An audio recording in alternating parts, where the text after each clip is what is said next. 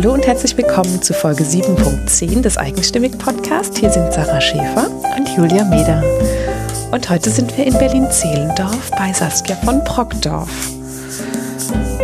Und auch wenn wir das oft sagen, das war ein ganz besonderes Interview. Ja, auf jeden Fall. Also, das war, also das war wirklich mal was Besonderes. Ja, das fängt schon damit an, dass Saskia von Brockdorf unsere erste Interviewpartnerin ist, die wir siezen. Und ähm, das hat sich aber ganz natürlich ergeben, auch weil wir ganz viel ähm, Respekt haben vor der Lebensgeschichte, die wir da ähm, entdecken durften und die wir da aufzeichnen durften. Und äh, das war schon wirklich was ganz Besonderes. Ja, da steht ein mittlerweile 80-jähriges Leben dahinter. Ja. Und ähm, ich finde, alles andere wäre auch unpassend gewesen. Ja, total. Das, das war einfach wirklich, das gehörte dazu. Und, Und trotzdem war eine ganz starke Nähe da. Ja. Ne? Das hat, ja. stand nichts im Wege. Nee, Ja. stimmt. Und ähm, wir wollen gar nicht so wahnsinnig viel wegne vorwegnehmen, aber müssen doch ein paar Dinge erklären, damit man äh, anderes in den Zusammenhang bringt. Weil wie das so ist mit 80 Jahre Leben, das kriegt man nicht in einer Stunde Interview und Vor allem nicht das nicht komplett Leben. nicht das Leben, vor allem nicht, nein. Und ähm, also zum einen äh, können wir mal vorweg sagen, wir haben dieses Mal ein bisschen ähm, ja improvisieren müssen mit den Mikros, deswegen hört man ein bisschen mehr Raum als sonst. Ähm, und man hört eine sehr lustige Uhr, die zwischendurch auch Thema wird. Und ähm, ja, fangen wir vielleicht mal ähm, damit an, dass äh, ein Teil von Saskia von Brockdorfs Geschichte ihre Mutter Erika von Brockdorf ist. Und die war eine mh, ja, Widerstandskämpferin in der Nazi-Zeit und ähm, war Teil einer Widerstandsbewegung, die sich die Rote Kapelle nennt. Wir haben die ausführlichen Links zu allem auch nochmal in den Shownotes drin. Aber nur, dass du schon mal gehört hast, was die Rote Kapelle ist. Das war nämlich eine Widerstandsbewegung in der Nazi-Zeit oder besser eine, ein Zusammenschluss verschiedener Widerstandsbewegungen. Das ist, glaube ich, ganz gut, das zu wissen, Genau. bevor es losgeht. Ich hatte zum Beispiel von der Roten Kapelle vorher noch gar nichts gehört. Mhm. Deswegen ähm, ist das, glaube ich, ganz gut, wenn man das weiß. Weil für ähm, Saskia von Brockdorf ist das natürlich immer sozusagen so präsent und Teil ihres Ja. Lebens. Deswegen redet sie da ganz natürlich Ja, drüber. ja. Ähm, Ganz wichtig ist auch der ähm, ein sogenannter Kassiber. Das ist Ja. auch ein Begriff, den wir gelernt haben. Und zwar ein Kassiber ist ein ähm, eine Nachricht äh, in Form eines Zettelchens ähm, oder auch in Zeichenform, die von einem Gefangenen an einen anderen Gefangenen oder irgendwie aus dem Gefängnis herausgebracht wird. ja. Der spielt eine sehr große Rolle Genau. in ihrem Leben. Und einen solchen Kasiba liest Saskia von Brockdorf auch vor. Ähm, die ganz genau die Ohrenspitzen werden merken, dass das akustisch etwas anders klingt. Es ist nämlich so gewesen, dass wir erst das Interview geführt haben und sie uns dann diesen für ihr Leben sehr, sehr wichtigen Brief vorgelesen hat, diesen Kassiba. Und das haben wir so in das Interview hineingeschnitten, dass es hoffentlich ganz viel Sinn ergibt. Man hört es ein bisschen akustisch und ähm, ja, wir, äh, wir beide schlucken gerade schon. Das ist die Stelle, wo Julia sagt, ihr braucht Requisiten. Genau, Taschentücher. Also ich brauchte eins in dem Moment. Ja, Ist schon sehr bewegend, was sie was da ganz erlebt hat. Besonderes. Mhm. Ja. Ähm, genau, und was Hohenschönhausen ist, das weiß, wissen wir auch nicht, ob das jetzt jeder weiß, das war ein, ähm, ein Gefängnis äh, der, ja, damals der Stasi, vor allem in der DDR-Gegner sehr schnell gelandet sind. Auch dieses Wort wird öfter mal benutzt. Ähm, dann hast du das auch mal gehört. Ja, und ansonsten, wir sind super dankbar für diese tolle Sehr. Begegnung. Ja, also das, äh, ich habe das ja oft, dass Interviews noch in mir nachklingen, Ja. Aber ähm, dieses Interview ganz besonders. Also ich habe in schon so vielen Momenten daran gedacht und ähm, ich muss sagen, auch gerade als Mutter ist Ja. das wirklich nochmal ein ganz besonderes Thema, wenn Ja. man sich das äh, unter dem Aspekt an, anhört. Ich finde, es ist auch ein ähm, Beispiel dafür, was, dass man sich manchmal, dass man manchmal etwas für die Realität hält, dass man manchmal etwas für wahr hält. Oh, jetzt muss ich auch schlucken, ähm, was, was einfach manchmal so nicht stimmt. Und dass man seine Identität manchmal an Dingen festmacht, die nicht die Realität sind. Und ähm, ja, es ist wie gesagt ein sehr, sehr spannendes Leben, durch das sich immer ein bisschen das Anderssein durchzieht, ein bisschen der Widerstand durchzieht und ein Leben, das von einer sehr starken Frau gelebt wurde, die zum Glück alles dafür tut, dass sich bestimmte Dinge aus unserer Vergangenheit einfach nicht mehr wiederholen. Ja, und ich muss sagen, ich habe auch wirklich an der einen oder anderen Stelle sehr lachen müssen. Ich hoffe, das hört man nicht im Hintergrund.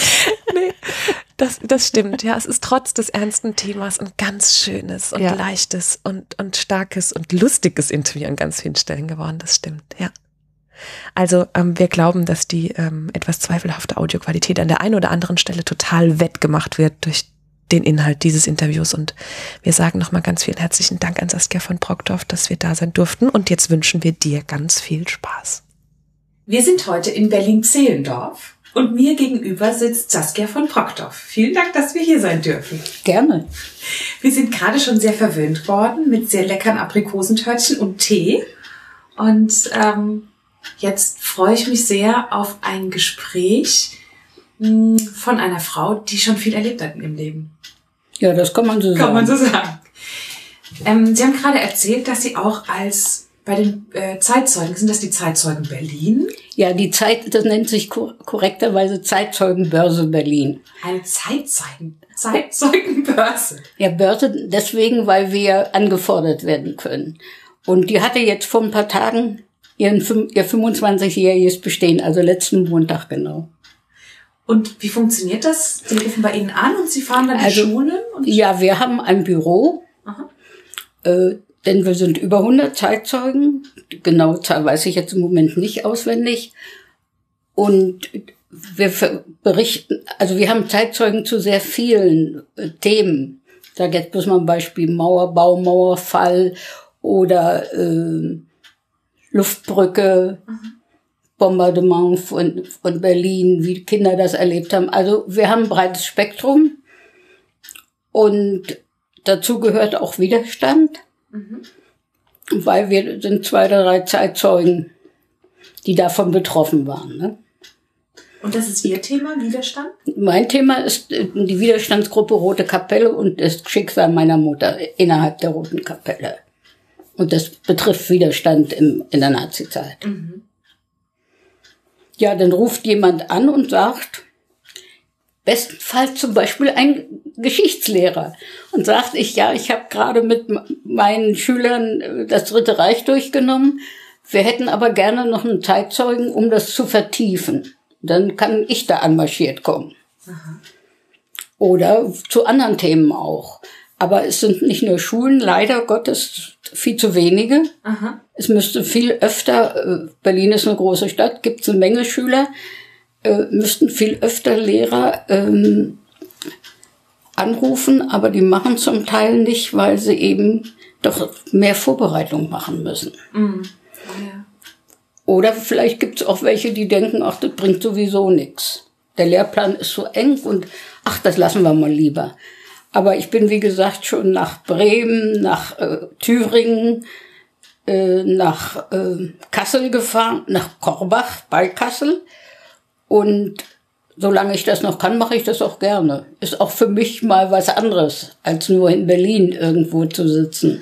Und ich glaube, den Schülern ist auch dieses Stück der Geschichte anders im Kopf, wenn sie dort wirklich einen Zeitzeugen erleben, als wenn sie das nur lesen und auf Papier haben, oder? Ja, und ich glaube, dass selbst auch die Schüler ein bisschen in, in diesem ähm, ja, Meinung befangen sind, wie ich das ja auch oft bei ausländischen Gruppen finde, man hat die, die, sieht immer die Fernsehbilder und die jubelnden deutschen Massen und dann denkt man wirklich, es hat überhaupt keinen Widerstand gegeben. Mhm. Und die Rote Kapelle ist eben sehr kontrovers behandelt worden. Im Westen hat man die, also, oder in der Bundesrepublik hat man die Gestapo, äh, Meinung übernommen, dass das russische Spion, Spione waren und in der DDR nannte man sie heldenhafte Kundschafter unter der Leitung der Kommunistischen Partei, was auch absolut nicht stimmte. Mhm. Also diese ganze Frage der äh, Spionage hat vorn und hinten nicht gestimmt. Ne? Und wie ist diese Geschichte, das ist ja ein Teil ihrer Lebensgeschichte, und wie kam es dann dazu, dass sie jetzt, ähm, dass sie mit dieser Geschichte sozusagen an die Öffentlichkeit gehen? Also ich habe das sehr, sehr lange nicht gemacht, und zwar aus folgendem Grund die, der, wenn man, wenn jemand zum Tode verurteilt ist, darf er einen Abschiedsbrief schreiben. Meine Mutter hat natürlich an meinen Vater den Abschiedsbrief geschrieben und da bin ich bloß mit ein oder zwei Zeilen erwähnt. Und andererseits war ich zwar in der DDR auch ein bisschen privilegiert durch, durch meine Mutter, aber mir wurde auch alles, jeder Fehler ganz dick angerechnet, weil man dann immer mir vorhielt, ich würde mich meiner Mutter nicht würdig erweisen. Und mein Vater schwieg, erzählte gar nichts über sie. Ich war äh, als, äh, schon als kleines Kind bei meinen Großeltern, weil meine Mutter berufstätig war und mein Vater schon Soldat. Und äh, dadurch weiß ich sehr wenig über sie und habe auch sehr, fast keine Erinnerung an sie. Und ich hatte natürlich dieses ambivalente Verhältnis ihr gegenüber. Ich wusste nichts über sie, ich wusste nur, sie war eine Heldin in den Augen der DDR. Und ja, dann habe ich irgendwann eines Tages rebelliert, nachdem ich mehrmals versucht habe, meinen Vater zu Stellungnahmen irgendwie zu kriegen. Einmal hat er dann ganz entnervt gesagt, da war ich so 15 vielleicht. Also, wir haben den sowjetischen Genossen versprochen, dass wir darüber nicht sprechen. Der Kampf ist noch nicht zu Ende, basta. So. Dann gab es einen Moment, wo ich dann gesagt habe, als ich dann erwachsen war, ich will nicht mehr die Tochter von Erika von Brockdorf sein, sondern ich bin Saskia von Brockdorf und will ich sein. Mhm. Das war so für mich eine, da habe ich so eine Art Zäsur gemacht und habe das natürlich auch verdrängt. Mhm. Zumal kam dazu, dass mein Leben äh, auch ohne dem ziemlich kuddelmuddelig war, weil ich äh, einen Peruaner kennenlernte, der in der DDR studiert hat. Also erst für die Heiratserlaubnis brauchten wir über ein Jahr und dann für die Ausreiseerlaubnis nochmal und dann neues Leben in Peru anfangen und dann nach äh, knapp drei Jahren sind wir dann in die Bundesrepublik gegangen. Das heißt, er zuerst und ich ein paar Monate später. Und ähm, da hieß es immer wieder, sich in neue Gegebenheiten einfügen und dadurch konnte ich das auch gut weggepackt lassen. Ne? Mhm. Und dann äh, habe ich eines Tages für mich selbst entschieden, es, kann doch nicht wahr sein, dass ich mit so einer Wut im Bauch, vor Dingen gegenüber meinem Vater, äh, rumlaufe. Das ist für mich selber auch nicht gut. Dann habe ich eine Therapie angefangen und Gott sei Dank hatte man mir eine Therapeutin empfohlen, deren Eltern auch Widerstand geleistet haben. Und ihre Mutter, eine Bildhauerin, hat in der Rosenstraße dieses Denkmal für die Fabrikaktion gemacht. Mhm. Und sie hatte also äh, sehr viel Verständnis für meine Sachen. Und als ich ihr dann auch gesagt habe, ja, ich, ich fühle mich nicht gut mit dieser Wut immer, hat sie gesagt, sie haben aber recht, ärgerlich zu sein.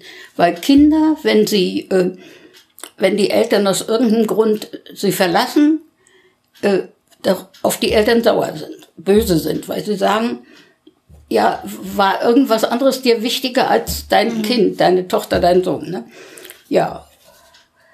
Und erst 19, 2006 habe ich den Abschiedsbrief meiner Mutter an mich, der eigentlich, ähm, das sind zwei Zettelchen, die hat die mit Bleistift beschrieben, die hat sie einer mitgefangen, mit der sie sich befreundet hatte, gegeben. Und warum die Frau mir diesen nie gegeben hat, weiß ich nicht. Wie gesagt, ich habe es erst im Archiv der Gedenkstätte gefunden. Äh, und erst als Abschrift, Schreibmaschinenabschrift. Erst ein paar Jahre später haben wir herausgefunden, das heißt, mein Enkel hat es herausgefunden, dass das in Wirklichkeit ein Kassiber war, und zwar ein auf zwei Zetteln mit Bleistift äh, geschrieben und einer, äh, einem Mithäftling einer befreundeten Frau übergeben. Warum die ihn mir nicht gegeben hat, weiß ich nicht. Meine liebe Saskia, ich hoffe, dass dich diese Zeilen einmal erreichen werden. Dann werde ich lange nicht mehr sein. Aber ich wollte dir mit diesen Zeilen sagen, dass ich in meiner Zelle sehr oft, ja am meisten nur an dich gedacht habe. Du bist jetzt erst fünf Jahre alt und noch bei meinen Eltern. Sie werden dich über den Schmerz trösten, dass du nun keine Mutter mehr hast. Mein liebes, liebes Kind, ich wünsche dir für dein Leben alles nur erdenklich Gute. Mögest du ein offener, ehrlicher und gerader Mensch werden. Du warst mir alles außer deinem Vater, den ich über alles geliebt habe. Es ist ein Trost für mich, dass wenigstens dir der Vater erhalten bleibt, wenn ich auch heute noch nicht wissen kann, wie dieser unselige Krieg ausgeht, ob er noch einmal zu den Soldaten geht und er Soldatenglück hat. Aber so hart kann das Schicksal ja nicht mit dir verfahren, dass es dir auch noch den Vater raubt. Auch wenn ich nicht mehr bei euch sein kann, werde ich um euch sein. Wenn du heute noch sehr klein bist, eine kleine Erinnerung wirst du doch an mich bewahren. Das wird mich auf meinem letzten Gang trösten. Weißt du noch, wenn ich sagte, mich liebt wohl keiner und du kamst gesprungen, legtest mir deine kleinen Arme um den Hals und sagtest, doch Mama, ich liebe dich so sehr. In diesen vier Monaten habe ich noch einmal die ganze Zeit von dem Tag an durchlebt, da ich dich in der Klinik zum ersten Mal in meinen Armen hielt. Man kann mir viel vorwerfen, aber eines nicht, dass ich keine gute Mutter gewesen. Ich habe das Beste gewollt, daran sollst du dich immer halten, wenn man mich klein machen will in deinen Augen. Ich habe den festen Glauben, dass mal eine Zeit kommt, wo man anders über mich und die vielen anderen denkt. Ich hätte sie auch gern erlebt.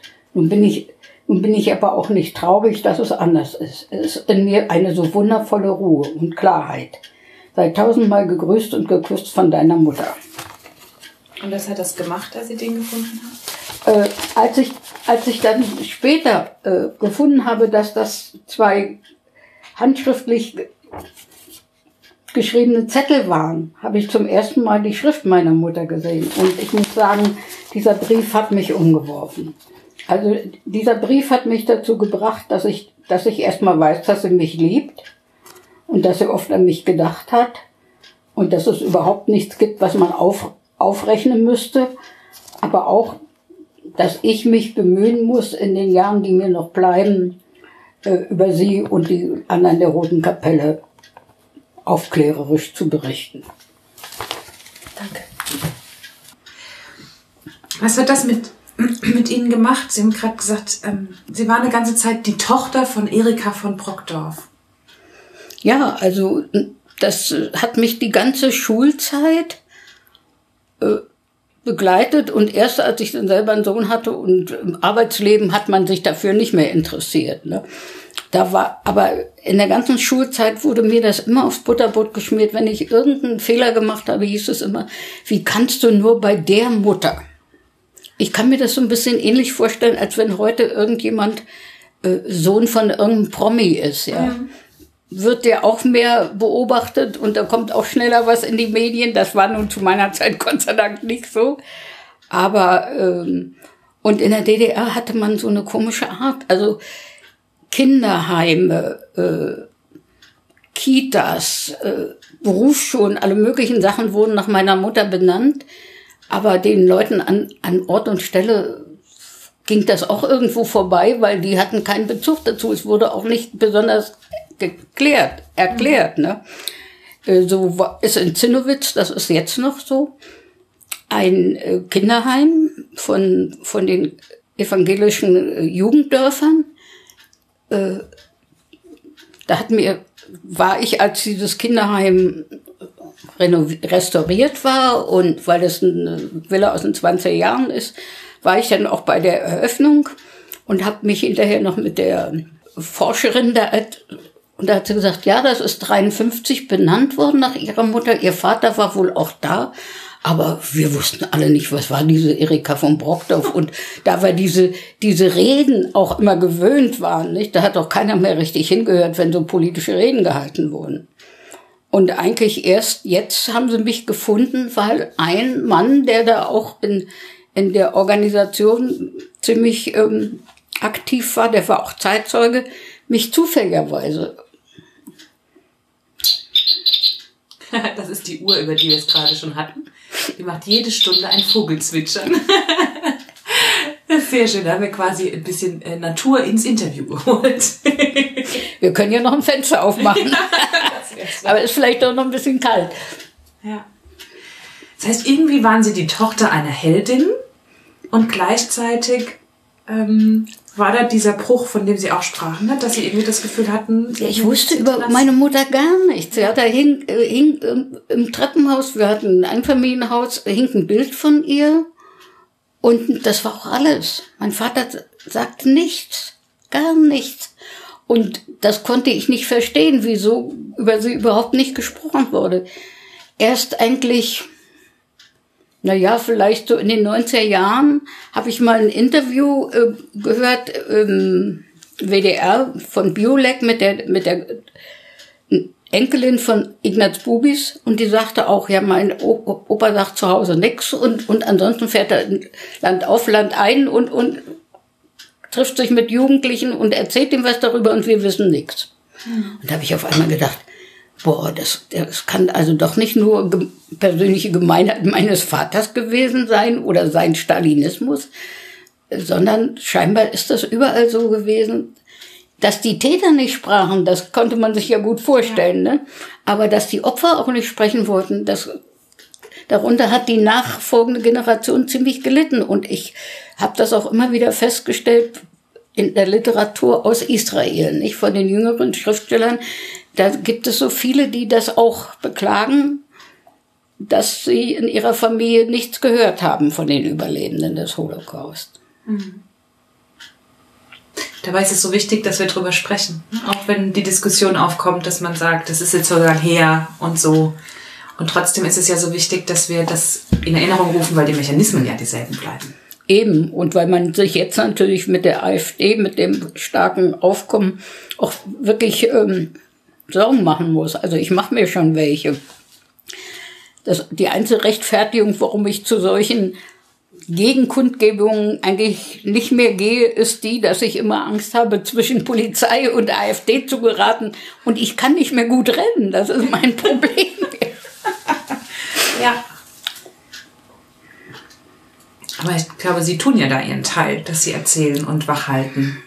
Ja, ich versuche das und äh, da ist mir eigentlich auch kein Ort so schade. Ja, also ich war auch schon mit amerikanischen Touristen zusammen und äh, oder hier, das gibt's in Berlin, das Sozialwerk, da gibt es immer so ein Erzählcafé sonntags, da war, war ich auch schon. Also wenn jemand was wissen möchte, ich mache es gerne. Bloß man kann natürlich nicht sagen, ich komme jetzt mal heute und erzähle euch was. Das, so geht's nicht.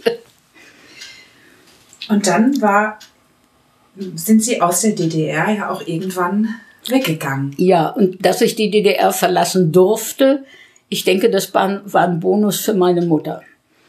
Und ich war in den letzten Jahren auch ziemlich kritisch geworden und sie wollten mich vielleicht auch ganz gerne mhm. loswerden. Und ich habe da auch Sachen gemacht.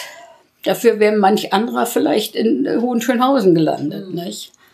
Und so war das für sie wahrscheinlich der, das kleinere Übel, mich da nach Peru. Da wird sie schon sehen, was sie davon hat, so nach dem Motto. Denn wenn man die DDR freiwillig verließ, war man in ihren Augen doch irgendwas wie ein Verräter und so hat es mein Vater auch angesehen. Mhm. Er hat danach äh, 27 Jahre keinen Kontakt mehr zu mir gehabt. Ne? Mhm. Und ich natürlich auch nicht, weil ich äh, seine Art ja kannte und wir haben uns noch von ihm verabschiedet, haben ihm aber gesagt, wir fahren nach Bulgarien in Urlaub. Und ähm, das hat er aber irgendwie nicht geglaubt, aber er hat doch meinen Mann derart unfreundlich behandelt, dass also ich nur auch keine Sehnsucht hatte, äh, irgendwie mit ihm in Kontakt zu treten. Ne? Ich habe dann durch sozusagen um zwei Ecken gehört, dass er ganz empört war, dass ich die DDR verlassen hatte, die beste aller Welten. Ne? Seiner Meinung nach. Seiner Meinung nach, ja. Wie alt waren Sie da, als Sie nach Peru sind? 33. Mhm. Also nun auch kein Kind mehr und durchaus fähig, selbst zu entscheiden. Und wie lange waren Sie dann in Peru? Knapp drei Jahre. Ah ja, und dann zurück, ja nicht mehr in die DDR. Also in die DDR hätte man auch nicht ohne weiteres zurückgekonnt, weil die DDR war immer der Meinung, wenn jemand zurückkam, was auch passiert ist, wir hatten auch so ein Beispiel von einer Frau, die mit einem Peruaner verheiratet war, die wäre umgedreht worden, um in der DDR zu spionieren. Also man hatte dann auch ziemlich ähm, unangenehme äh, Befragungen über sich ergehen zu lassen und in irgendeinem so komischen Übergangsheim musste man da monatelang bleiben, ja. Aber ich hatte ehrlich gesagt keinerlei Sehnsucht nach der DDR. Und äh, warum wir in die Bundesrepublik gegangen sind, war ganz einfach. In der Bundesrepublik, in der Bundesrepublik wurden damals Architekten gesucht. Denn 73 war eine ähnliche Situation wie jetzt. Wenn eine Wohnung äh, zur Besichtigung stand, dann waren da 50 Leute auf, äh, im Treppenhaus. Ne? Und da wurden Architekten gesucht und andererseits war die DDR-Ausbildung in der Bundesrepublik anerkannt und auch angesehen. Und ähm, ich habe bei Bayer für den Werksdirektor bei Bayer als Sekretärin gearbeitet und kriegte immer deutsche Zeitungen. Und da habe ich dann immer, wenn der Chef im, in der Fabrik war, habe ich äh, Bewerbung für meinen Mann geschrieben. Und dann hatte er schließlich eine, ja, so eine halbe Zusage für West-Berlin, für Hamburg und für Coesfeld in Westfalen. Und wir konnten natürlich von Peru aus keine Wohnung hier suchen. Und dann haben wir, habe ich immer geschrieben, ja, können Sie uns auch bei der Suche nach einer Wohnung behilflich sein. Und äh, Hamburg war ein ganz großes, berühmtes Büro, Gerkan und Marco Partner, die ja auch den Hauptbahnhof hier Berlin gebaut haben. Der schmetterte das ganz ab und sagte, das wäre überhaupt nicht ihre Aufgabe, und auch noch eine Wohnung zu suchen. Und in Berlin, das war ein bisschen windige Frau, die hat auch später ihr, ihr, ihr Büro richtig in Sand gesetzt. Die berühmt-berüchtigte Frau Kressmann-Schach. Kann man jetzt ruhig sagen, sie lebt nicht mehr. Und der in Coesfeld war ganz bodenständig und nett und sag, schrieb, ja, natürlich, äh, also äh, bei uns, ich habe ein Mehrfamilienhaus äh, unter anderem und da ist gerade eine Wohnung frei geworden, weil der Architekt, der da wohnte, gebaut hat. So. Da können Sie, so, dann hat mein Mann gesagt, na gut, dann fahre ich auf Probe hin, guck mir das einen Monat an und dann sage ich dir Bescheid. Und so ist es dann gelaufen. Also das war, war nicht so sehr, dass ich nun der Meinung war, die Bundesrepublik sei jetzt die beste aller Welten, sondern es war rein pragmatisch. Wo hat mein Mann Arbeit? Ne? Mhm. Wie war das dann wieder zurückzukommen und ja doch nicht so richtig zurück? Naja, also es war schon ein bisschen schwierig, muss ich ehrlich sagen. Es ist sicherlich einfacher, als wenn man in ein Land geht, wo man die Sprache nicht mhm. kennt und die Kultur nicht kennt und so. Aber mein armes DDR-Gehirn, obwohl nun schon auch ein bisschen, doch schon ein bisschen kritisch, war ja doch mit allerhand Vorurteilen verkleistert, nicht? Zum Beispiel, das wurde uns in der DDR ja dauernd gesagt, äh, dass die Nazis und Revanchisten nur und Kriegstreiber nur in der Bundesrepublik setzen würden. Und ich hatte zum Beispiel in Peru schon Angst bei dem ähm, deutschen Konsul in Cusco. Wir haben erst in Cusco vier Monate gelebt. Ich wollte schon nicht mit meinen Papieren zu dem gehen. Ich, ich musste in Peru, weil äh, wenn man Peruaner heiratet, wird man Peruanerin durch Heirat. Ich musste also von dem irgendwelche Beglaubigungen meiner Urkunden haben. Und das wollte ich überhaupt nicht, weil der von der Bundesrepublik war. Ne? Und erst als wir dann in Lima wohnten und äh, von der deutschen Botschaft Leute kennengelernt haben, die nun gar nicht den Vorurteilen entsprachen, habe ich dann meine Meinung geändert. Ne? Und auf die Weise war ich natürlich andererseits, und ich war natürlich auch nicht gewöhnt, weil ich ja Berlinerin bin, dass man durch eine Straße radelt und die Gardinen bewegen sich. Aber sowas gibt's in Westfalen, ja. Das heißt, die Gardinen bewegen sich, da guckt jemand raus? Ja, ja. Ja, wir waren natürlich in der Straße, in der wir da wohnten, waren wir irgendwelche seltsamen Viecher, ja. Eine Frau mit einem Peruaner verheiratet und ein Kind und ein Auto haben sie auch nicht. Ich fuhr immer mit so einem Klapprad, was jetzt inzwischen wieder Mode ist einkaufen, ne? Und unser erstes Auto war ein ziemlich abgeranzter VW Käfer. Also das war alles irgendwo ein bisschen, aber der arbeitet bei Dr. Wolters. Dr. Wolters war das, äh, war das Architekturbüro, wo er arbeitete. Tja, war alles etwas rätselhaft. Ne? Wieder irgendwie eine Sonderstellung, ne? Ja, und auch so, wir hatten zum Beispiel, es war am Ende der Straße und wir hatten auch wir wohnten unten und hatten äh, eine Tür, eine, so eine Terrassentür zum Garten. Da war noch so eine kleine gepflasterte Terrasse davor. Ja, das war ein Riesenfenster, war an jeder Seite vielleicht 30 äh, Zentimeter noch bis zur Wand. Da konnte man gar keine Gardinen anbringen, ne? Also hatten wir da in dem Wohnzimmer auch keine Gardinen, während zur damaligen Zeit war alles schön verhangen mit Wolkenstoß und weiß ich was allem. Also es war vielleicht ein bisschen eine Herausforderung für unsere Nachbarn. Ne? Und für Sie auch?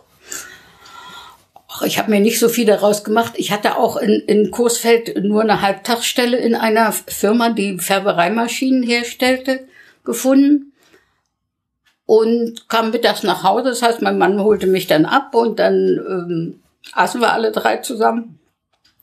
Und dann habe ich hinterher mich gerne bei schönem Wetter, das mache ich hier auch so, in den Garten gelegt mit dem Buch, nicht in den Liegestuhl. Und das war auch, also das macht man nicht. Nicht nur wohnten auch noch zwei ältere Damen nebenan. Äh, also eine Frau hat doch immer was zu tun. Wieso liegt die im Garten und liest? Ja, das war also auch irgendwie.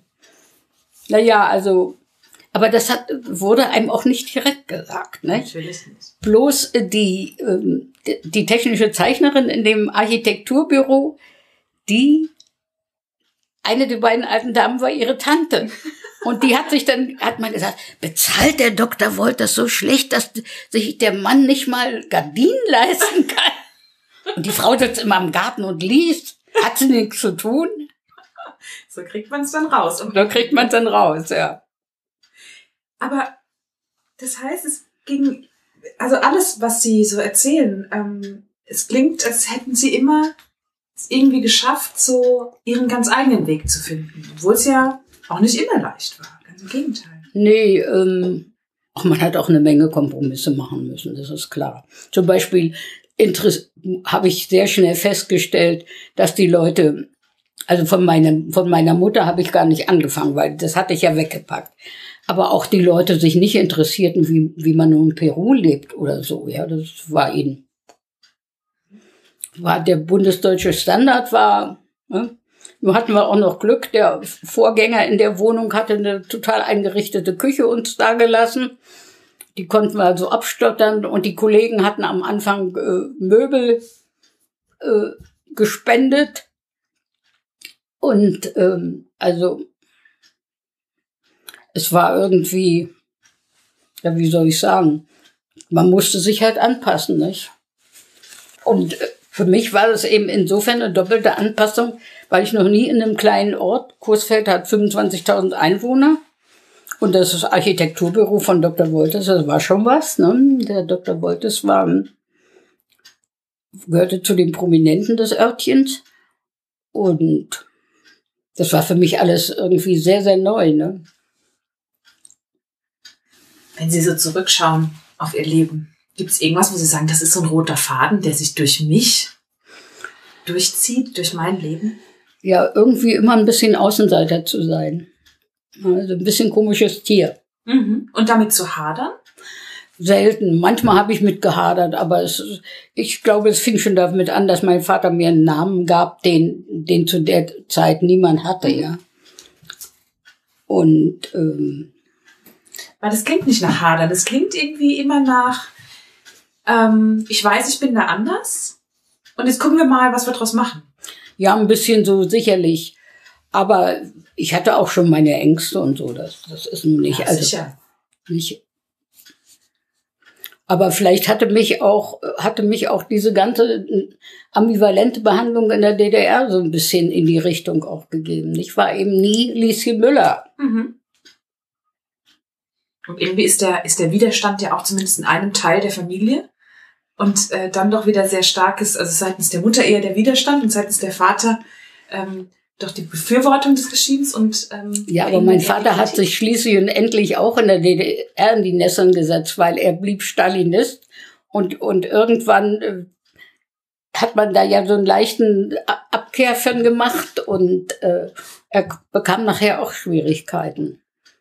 Aber er war im Kunsthistoriker und er hat sich dann eingebildet, er ist also, äh, wie soll ich sagen, Wissenschaftler und kann auch zu Hause arbeiten. Er muss nicht unbedingt noch Museumsleiter sein, wie er das Schluss war. Und naja, also wahrscheinlich hat er mich doch, äh, er war ja selber in etwas ambivalent, weil er ja eigentlich gräflicher Herkunft ist, nicht?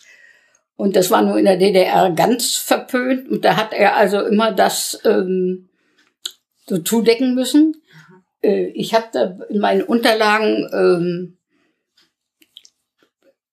gefunden, dass meine Mutter, dass Briefe meiner Mutter mal in der DDR Frauenzeitung, Zeitschrift, die hieß Für dich, mhm. äh, veröffentlicht wurden und da stand nur Erika Brockdorf.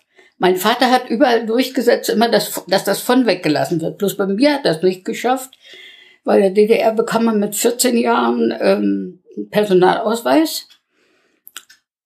Und als ich dieses Formular da ausfüllen musste, habe ich natürlich von Brockdorf geschrieben und da hat er gesagt, das geht auch nicht so und so. Und da habe ich zu ihm gesagt, und das war natürlich ein Totschlagargument, meine Mutter ist mit von Brockdorf hingerichtet worden. Und ich heiße auch Saskia von Brockdorf. War mein erstes Aufbegehren sozusagen. Gleich ein gutes. ja. So, also ist das gegangen. Und natürlich andererseits hatte er schon, also er legte schon bestimmte Maßstäbe an Erziehung, ja, gutes Benehmen und so. Das war schon für ihn alles irgendwie äh, weil ja auch von seiner Herkunft her. Und ich habe eine Bekannte, die sagt mir heute doch, ja du mit deinem mit deiner guten Erziehung, wenn ich denn manchmal sage, also das würde ich jetzt aber wirklich nicht tun, ne? Weiß ich in einem Café aus so einem kleinen Milchkännchen, Milchkännchen die Milch so rauszutrinken, ja. Also deswegen glaube ich auch, dass er auch ähm, sich durchaus bewusst war, dass wir nicht Hinz und Kunst sind. Ne? Mhm.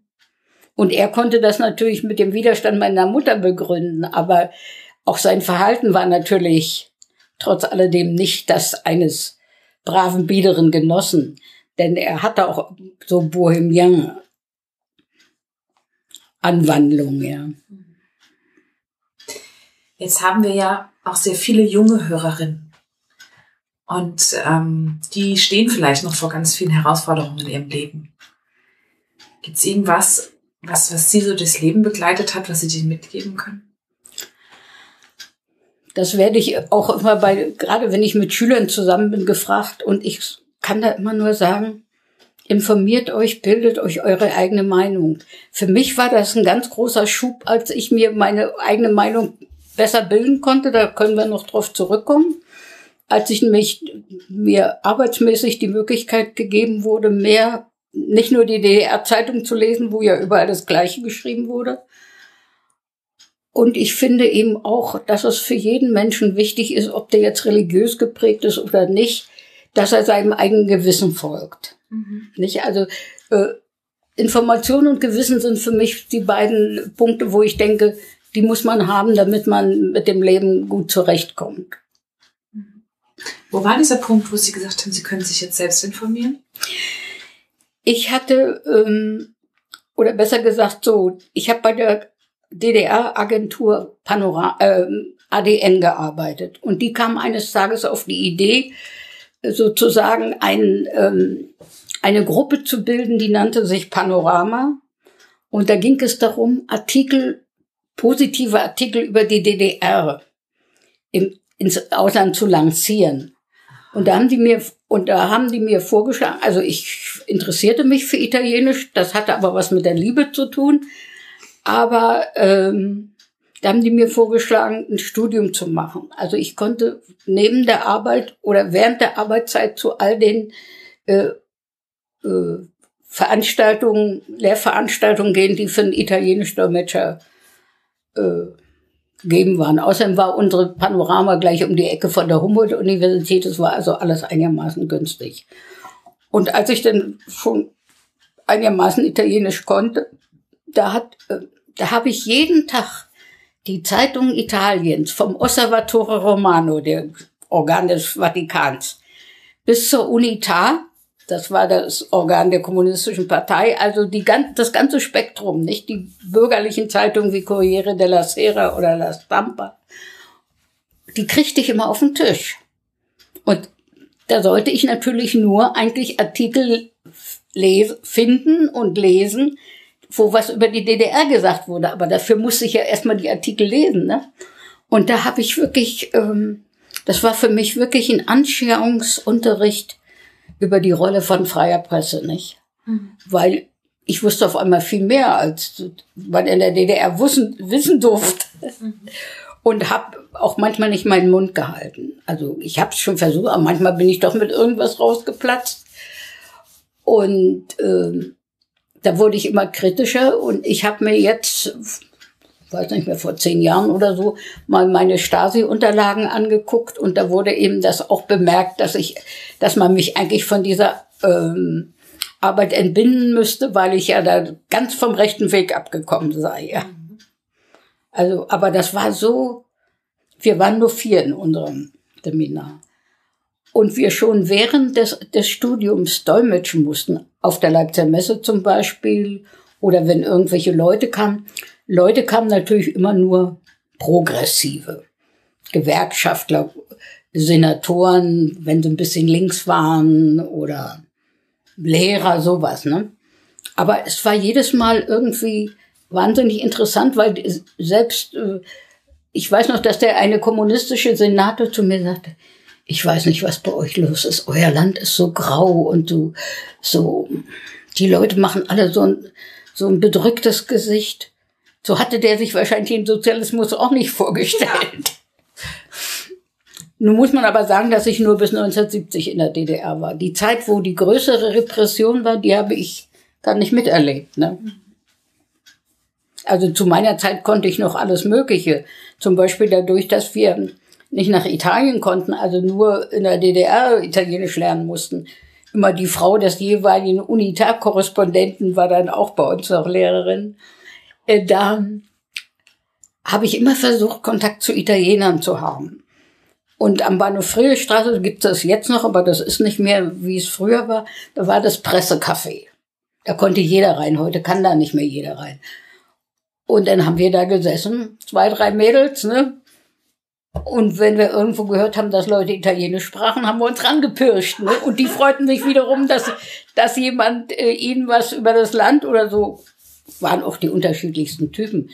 Aber auf die Weise hatte man ein bisschen Sprachpraxis, nicht? Mhm. Und ähm, das ist eben auch einmal passiert, dass ich mit Leuten ins Gespräch kam, die haben mich nachher mit ihrem dicken Auto auch nach Hause, nach Pankow gefahren, weil ich dachte, oh Gott, ich muss ja los, ich muss ja mein Kind vom Kindergarten abholen. Und dann wurde ich auf einmal zur Polizei zitiert. Heute weiß ich, dass das nicht die Polizei, sondern Stasi-Leute in Polizeiuniform waren. Da waren das, ob das stimmte, weiß ich nicht. Da waren das angeblich ähm, Flucht, Fluchthelfer. Mhm. Und ich war in ihrem Notizbuch, war meine Adresse drin. Ich kann mir vorstellen, wenn ich nicht, wenn ich nicht meine Mutter, die Sache mit meiner Mutter gewesen wäre, ich wäre womöglich erstmal auf Verdacht hin schon nach Hohenschönhausen gekommen, nicht? Aber so habe ich es erst nach 89 kennengelernt und mich gegrault in der Vorstellung, dass ich da auch hätte mal landen können. Ne? Deswegen habe ich auch keinerlei Verständnis so für Nostalgie, ja. Mhm. Das kann ich mir vorstellen. Wie ist das, wenn man seine Stasi-Akte in der Hand hält? Ja, das ist äh, also ganz seltsam. Also ich, ich hätte natürlich auch gerne gewusst, äh, ich habe ja nicht erfahren, wer mich da beobachtet mhm. hat. Ne? Ah, und dann denkt, grübelt man natürlich nach, wer von meinen Freunden, Bekannten könnte denn das gemacht haben. Und andererseits sind, sind da so banale Eintrag, Eintragungen, ja. So bei so einem Observationsbericht stand, äh, die junge Frau macht ihr Bett, ohne die Gardinen zuzuziehen. Äh, 23 Uhr, 10 Uhr. Was sollte das? Was hatten sie davon für ein äh, Erkenntnisgewinn, ja? Mhm. Also, so. Ja, das meiste war lächerlich, aber einiges war auch, wo man dann gedacht hat, Mensch, wem hast du da vertraut? Mhm. Und umgekehrt ja, ähm, ich kann mir vorstellen, dass viele darauf so reagieren, dass sie ähm, sehr äh, kritisch und skeptisch gegenüber allen Menschen sind, auch jetzt im Nachhinein. Und, ähm, oder, oder auch so Verschwörungstheorien glauben, ja, ne? Ja. Gibt's ja auch immer wieder. Und seitdem es Internet gibt, kann man da ja seinen, seinen Ängsten ordentlich Futter geben. Den ne? Frönen, ne? ja, ja, genau. Aber Sie haben ihr, ich habe das Gefühl, Sie haben Ihre Offenheit für die Welt und für die Menschen behalten, oder? Ja, ich kann auch sagen, dass ich in der Bundesrepublik immer eine gewaltfreie Linke war. also so Sachen, von denen ich äh, Angst hatte, dass das irgendwie in Gewalt ausarten würde, da habe ich nie dran teilgenommen.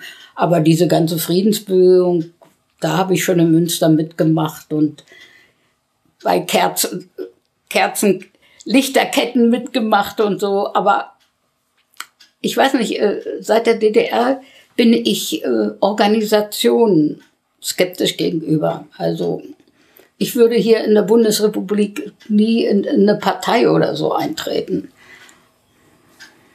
Das kann ich mir vorstellen. Da ist man doch ein bisschen gebranntes Kind, ne? Ja, das nimmt man mit. Und Sie haben ja nun eine spannende, eine spannende Elternkonstellation gehabt und sind selbst Mutter eines Sohnes? Ich habe einen äh, leiblichen Sohn und einen Adoptivsohn. Was haben Sie versucht, denen mitzugeben? Ja, das, was ich vorhin gesagt habe, dass man äh, informiert sein muss. Äh, also die sind beide, sind beide aus unterschiedlichen Gründen sehr interessiert an allem, was so passiert.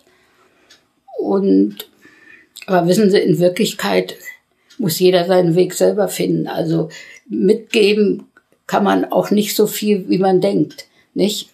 Also, weil man als junger Mensch sagt man, ich will ja auf keinen Fall so werden wie meine Eltern. Mhm. Und wenn man dann älter ist, merkt man, oh, ich habe aber doch eine ganze Menge von meinen Eltern drüber gerettet. Also das ist einfach so. Aber ich finde, das Privileg der Jugend ist eben auch ungeduldig zu sein und, und was nach vorwärts zu bringen. Und dafür habe ich auch immer Verständnis. Also ich äh, tendiere nun allerdings von meiner Seite aus mehr zu grünen Ideen, ne? weil ich ja auch selber zwei Katzen habe. Also Tierschutz und sowas ist mir sehr wichtig und ähm, Umwelt. Mhm. Was wünschen Sie sich denn noch für Ihr Leben? Was wünsche ich mir noch? Na, Reisen nicht so sehr, weil ich gar nicht so gerne reise. da muss schon besonder, besonderer Anlass für sein. Also Fernreisen kann ich überhaupt nicht mehr leiden. Ich habe nämlich eine ziemlich starke Flugangst. Aha. Das hat, hat sich mal in Peru ergeben, weil da ein Flugzeug abgestürzt ist, wo Leute drin waren, die wir kannten. Und ähm, was wünsche ich mir für mein Leben? Möglichst, möglichst gesund zu bleiben, guten Kontakt zu jüngeren Leuten zu haben. Das habe ich immer äh, gehabt, denn in Münster, das waren ja meistens Studenten, die ich da kennengelernt habe. Mal, mal abgesehen von diesem oder jedem Arbeitskollegen. Und ähm, das hat mir immer gut getan, fand ich. Und deswegen ist eben die Zeitzeugenarbeit, ich habe so die Zeitzeugenarbeit als meine Aufgabe angenommen. Ne? Dann haben wir, glaube ich, heute ein ganz kleines Stück dafür geleistet, dass viele Leute in die ganze Geschichte, die wir jetzt nur angerissen haben, mal genauer reingucken und sich dafür vielleicht interessieren. Und ähm, wir haben ein bisschen ihrer Geschichte, aber ich glaube, ganz viel von ihnen und ihrem Wesen in die Welt getragen. Ich danke Ihnen ganz herzlich für das Gespräch. War sehr schön mit Ihnen, angenehm.